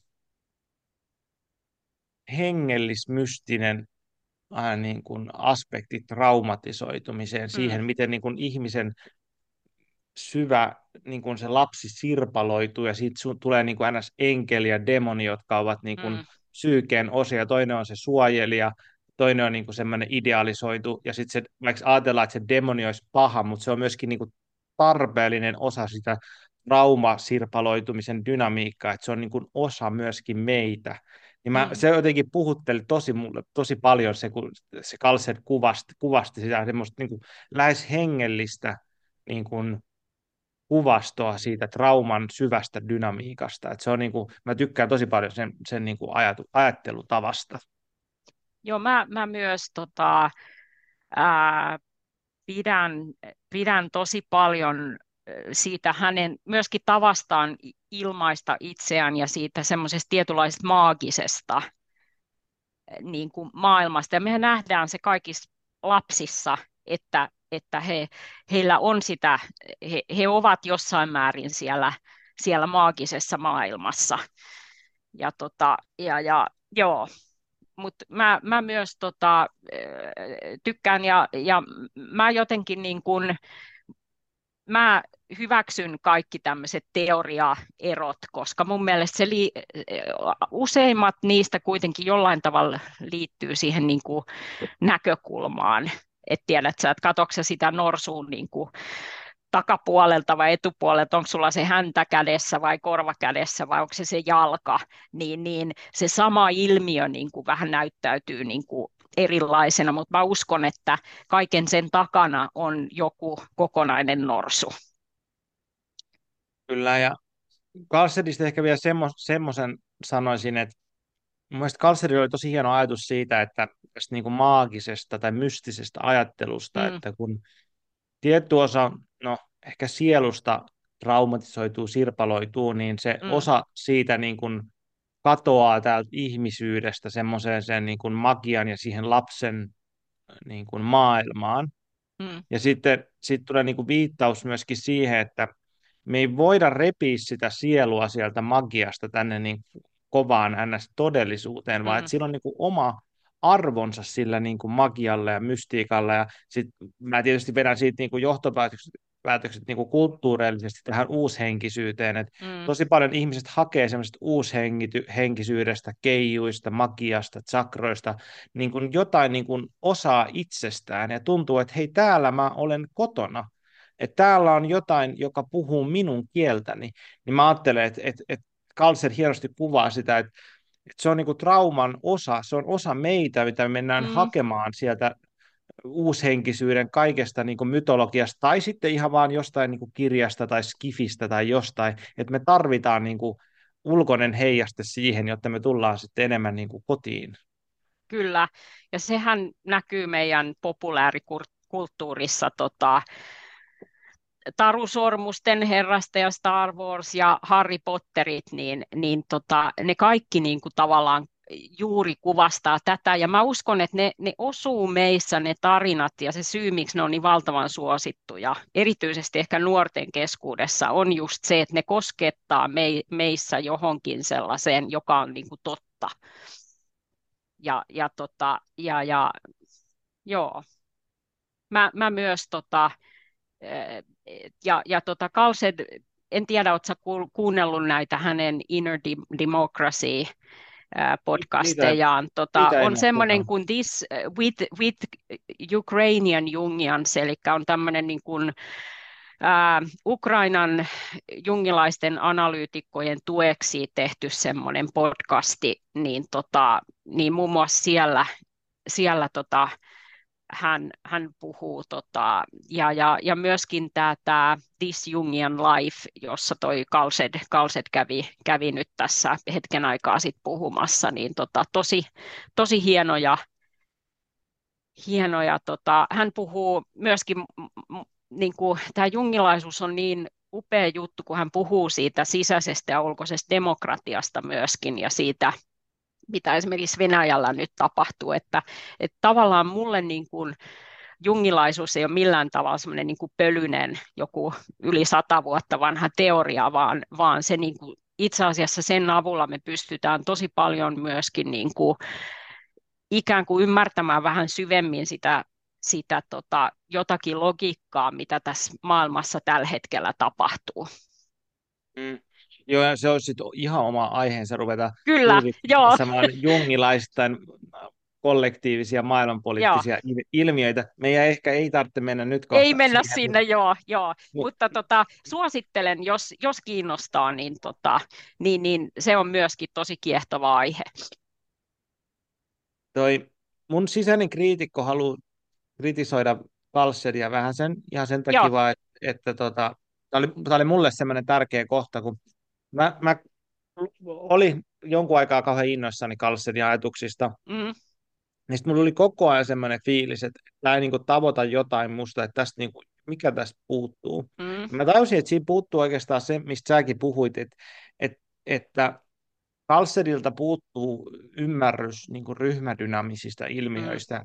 Ja se oikeastaan on semmoinen iso juttu mulle henkilökohtaisesti, kun mä oon opiskellut perhekonstellaatiomenetelmää ja mä oon, oon itse asiassa valmistumassa just nyt kolmen vuoden jälkeen ohjaajaksi ensi kuussa, jos kaikki menee hienosti. Joo. Ja se on semmoinen niin kuin viitekehys, missä mä katson maailmaa ehkä vielä jopa enemmän kuin jungilais, jungilaista viitekehyksestä. Ja ne on, ne on tietyllä tavalla, niissä on osa ristiriita, mutta osa todella samaa.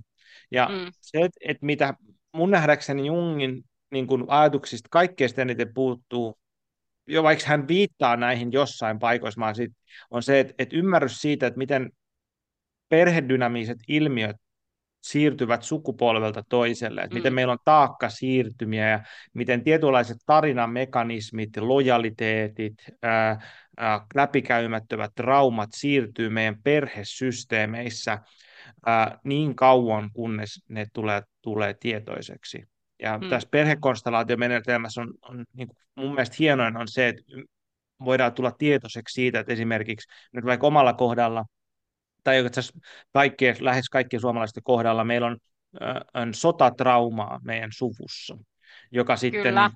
klassisesti äh, mies sotatraumatisoituu, koska hän kokee kaiken näköistä siellä, äh, siellä sodassa, tulee kotiin äh, posttraumastisen stressin kanssa, hoitaa sitä ehkä alkoholilla, työllä, tai sitten on muuten joku defenssimekanismi, ja sitten kun hän saa lapsia, hänen, nämä defenssimekanismit kasvattavat seuraavan sukupolven, vaikka se trauma ei ole siellä seuraavalla sukupolvella, niin se tulee heijasteena siitä aikaisemmasta, ja sitten se hyppää taas sit seuraavaa sukupolvea, ja jos missään kohtaa näitä tunnedynamiikoita ei ole tehty tietoiseksi, niin ne on morfautunut siinä perhekentässä ja tulee siellä pesuveden mukana sille seuraavalle sukupolvelle.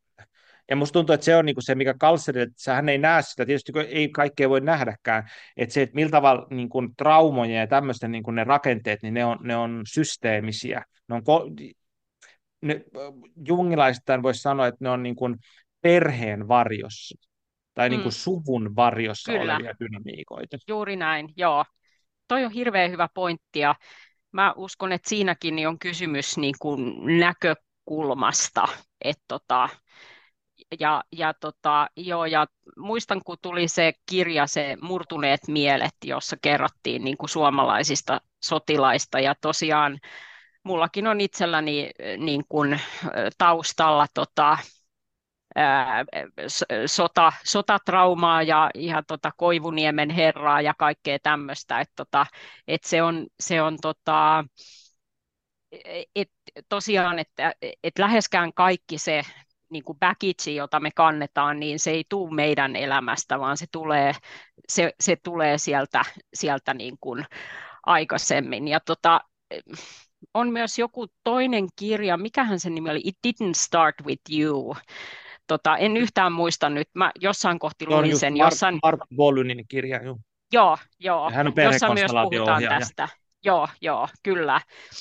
Ja mun mielestä toi on myös tosi niin kuin tärkeä, tärkeä niin kuin pointti, kun me puhuttiin siitä ryhmästä, niin ehkä jos me haluttaisiin vielä listata, että, että joka niin kuin jungilaisuudessa on vähän niin kuin jäänyt varjoon, niin on ollut se keho, sitten ryhmä ja ehkä myöskin tämä, niin kuin, tämä tota, sukupolvisuus on ehkä kaikki semmoisia, jotka on semmoisia ilmiöitä, jotka pitää huomioida siinä. Sen, niin kuin, mm. sen voi sanoa Jungista, että mä oon parissa kolmessa paikassa Jung, Jungin omissa ajatuksissa törmännyt siihen, että miten hän, hän viittaa tämmöiseen se ylisukupolvisuuteen. Mm. Mutta se ei selkeästikään Jungin niin kuin oppilaissa ja siitä niin kuin siinä teoriakehyksessä sitä ei oteta, mutta Jungin omissa keske, ainakin ää, Aionissa on, on vi, useitakin viittauksia siinä, siis Aion kirjassa. Kyllä. Ja sitten ää, jossain muussa kirjassa. No, mutta joka tapauksessa, ei tarvitse mennä siihen, mutta mä haluaisin kertoa yhden, yhden jutun vielä oma Joo, kerro.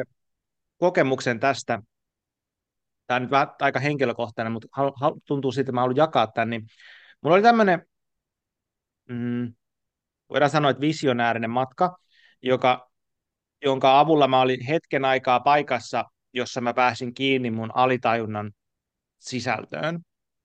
Ja tota, makasin siinä sängyllä ja mulla tuli semmoinen niin käsille semmoinen fyysinen liike, tämmöinen tärähdysliike, mm-hmm. ja mä mm-hmm. suojaisin käsillä mun päätä. Ja mun, se oli niin kuin tosi voimakas semmoinen hermostollinen suojelun mekanismi.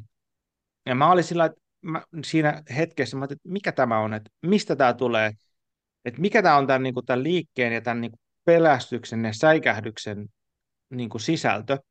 Ja sitten mulla tuli jotenkin visio siitä, että mä ymmärsin, että, että mua lyödään, että mä oon lapsi ja mua lyödään, ja mua siis ei ole lapsena lyöty, Mm. Ja mä tota, on sillä kasvanut turvallisessa ympäristössä.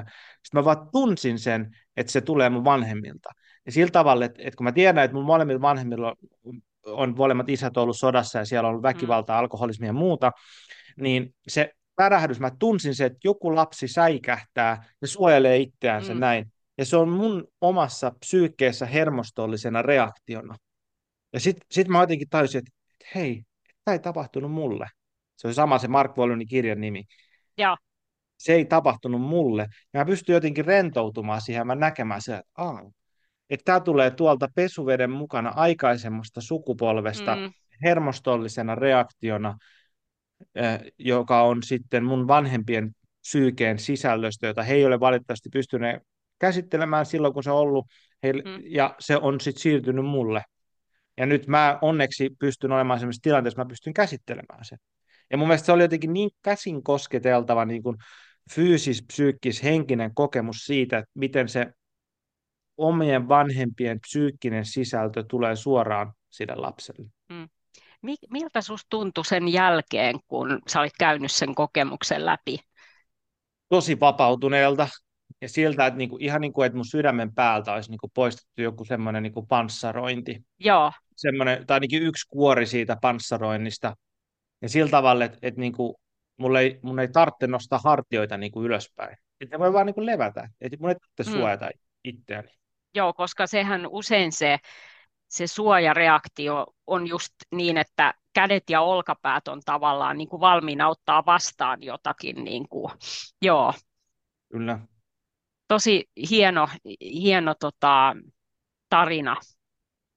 Ja mulle tulee mieleen se tosiaan, että erityisesti se, että noi, ää, tämän niin kutsutun miten se nyt meneekään, äitilinjan, eli, eli tota, ne meidän naisten munasarjathan on niin semmoisia matrioskanukkeja, että sen munasarjan sisällä on alkio, jossa on myös ne seuraavat munasolut ja niin edelleen. Ja sitä kautta niin, niin itse asiassa tota, kaikki sen erityisesti niin kuin äidin elämän aikana tapahtuneet asiat niin kuin siitä, siinä munasolussa tavallaan niin kuin siirtyy eteenpäin. Ja sitten käsittääkseni miehen niin kuin siittiöt syntyy vasta niin kuin aikuisiässä. Et, et siinä on semmoinen niin kuin, myös semmoinen dynamiikka. Ja varmaan toi jotenkin genetiikka ja muu tuo meille varmaan tähän niin kuin vielä lisää, lisää tietoa niin kuin jatkossa, että mikä se se menetelmä on se, joka me tunnetaan meidän psyyken sisäisesti, niin siihen liittyy myös tämmöinen joku kehollinen niin kuin dimensio. Et, et kyllä mulla tulee mieleen tuosta maatuska nukesta, että mä käytän sitä varmaan jokaisessa mun podcastissa, sitä mallia sillä tavalla, että, että meidän ihmisen mieli on niin maatuskannukke lähtien sieltä niin kuin varhaislapsuudesta, mutta mm. sitten meillä on myöskin semmoinen maatuskannukke, joka on meidän niin kuin suku, meidän vanhempien tarinat mm. ja seuraa tarinaa, tarinaa tarinaa, tarinaa, että, että kuinka pitkälle se sitten meneekään meidän mm. ihmiskunnan historiaan, sitä ei tiedetäkään, ja Jungia sinne, tietysti... kuule, sinne, milloin me ollaan oltu se ensimmäinen kala, siellä meren pohjassa, Kyllä, alkumeren pohjassa, joo. Mm. Mites hei, tota, uh, Mariana, kun me aletaan tässä pikkuhiljaa ole podcastin loppupuolella, niin haluatko kertoa meille vielä, että, että mitä sua odottaa nyt jungilaisen, mm. jung, jungilaisena, tai kun olet tulossa jungilaisiksi psykoanalyytikoksi, sä et mm-hmm. ole siellä vielä, mitä sulla on tulossa, ja sitten mitä sen jälkeen, ajatteliko ruveta tekemään tätä, mikä, mikä sun, se, sun lähtäin? Joo, tota, tällä hetkellä mä jatkan mun yliopistotöitä, mutta mä teen sitä, mä teen asiakas, tai tota, teen sitä työnohjattua asiakastyötä ja, ja, tota, ja, ja, ja tota, ää, jos ja kun mä valmistun sitten tuota vuonna 2026, niin tota, mä ajattelin, että, että tota, sitten aika näyttää, mutta mulla on ehkä semmoinen ajatus, että tässäkin kohti semmoinen monipuolisuus ja moninaisuus on hyvä, että et tota, en välttämättä ala tehdä vain tätä, mutta jos, jos saisi lähettää toiveen universumiin, niin mulla on sellainen haave, tota, ehkä mä sanon sen nyt sitä ääneen, niin se on, se on tota, tullut sanottua, niin tota, tuolla Yhdysvalloissa on sellainen Pacifica Institute, joka, tota, jossa voi lukea myöskin niin kuin PhDin tota, tästä analyyttisesta psykologiasta ja, tota, ja, ja ehkä sitten joskus, kun on, on jo niin kuin jossakin eläkeiän paikkeilla, niin, niin tota, se mua kiinnostaa. Op, mutta ehkä kokonaisuutena, niin mitä tulevaisuudessa, niin tota, uuden oppimista ja, ja, tota, ja niin kuin monipuolista elämää, mihin mahtuu kaikki, kaikki inhimillinen mahdollisimman hyvin niin kuin, tota, integroituna ja, ja, tota, ja, ja tosiaan ää, ei sitä tiedä. Ja ehkä tärkein on se, että mä, mä oon oppinut, että mä kuuntelen hyvin tarkasti ää, tota, sen mun ekotietoisuuden ulkopuolella, tota, niin kuin esimerkiksi mun unia, mitä ne sanoo, jos mulla on joku hyvä idea ja unet sanoo, että ei ole hyvä idea, niin sitten tota, mä, yle, sit mä jätän sen hetkeksi aikaa. Ja tota, mä voin ehkä mainita vielä semmoisen jutun, että mä oon tosi viehättynyt tota semmoiseen kiinalaiseen äh, I Ching-menetelmään, jossa, tota, jossa tota, joka mun mielestä myös auttaa meitä keskustelemaan sen meidän sen selfin kanssa, niin, tota, niin, niin, niin sitä ehkä sitten konsultoin. Mitäs jos joku meidän kuulija halusi työskennellä sun kanssa, niin onko se mahdollista ja mistä sut löytää? Joo, mulla on semmoinen sivu kuin marianna.com, B-O-M, ja sitten, sitten mulla on tosiaan semmoinen Insta kuin Psyyken viisautta, niin sieltä löytyy mun yhteystiedot ja, ja, tota, ja, ja myöskin sieltä Suomen analyyttisen psykologian sivulta, siellä on myös muita jungilaisia analyytikkoja, ja, ja, tota, ja myöskin sitten, jos, jos sattuu kiinnostaa joku tämmöinen pohjoismainen yhteistyö, niin myös siellä Tanskan instituutin sivuilla on meidän yhteistiedot plus sitten tota, myös kaikkien niin kuin, suurin osa niin kuin Pohjoismaissa toimivista analyytikoista, pois lukien ehkä se FEGAP, eli tämä Suomi-Estonia-ryhmä. Niin, tota, niin, niin, ja, ja tota, tosi, tosi mielelläni myöskin, myöskin tota, mulla on tapana, että mä tapaan ensin ja vähän juttelen ja katsotaan, että miten sopii, että mehän tiedetään, että, että jos, jos etsii niin kuin tämmöistä niin kuin terapeuttista työskentelyä, niin, niin, niin, niin, niin tärkeämpi kuin se viitekehys niin on se, että mikä se ihmissuhde, minkälainen se synkkaus on siinä kahden ihmisen välillä. Kyllä.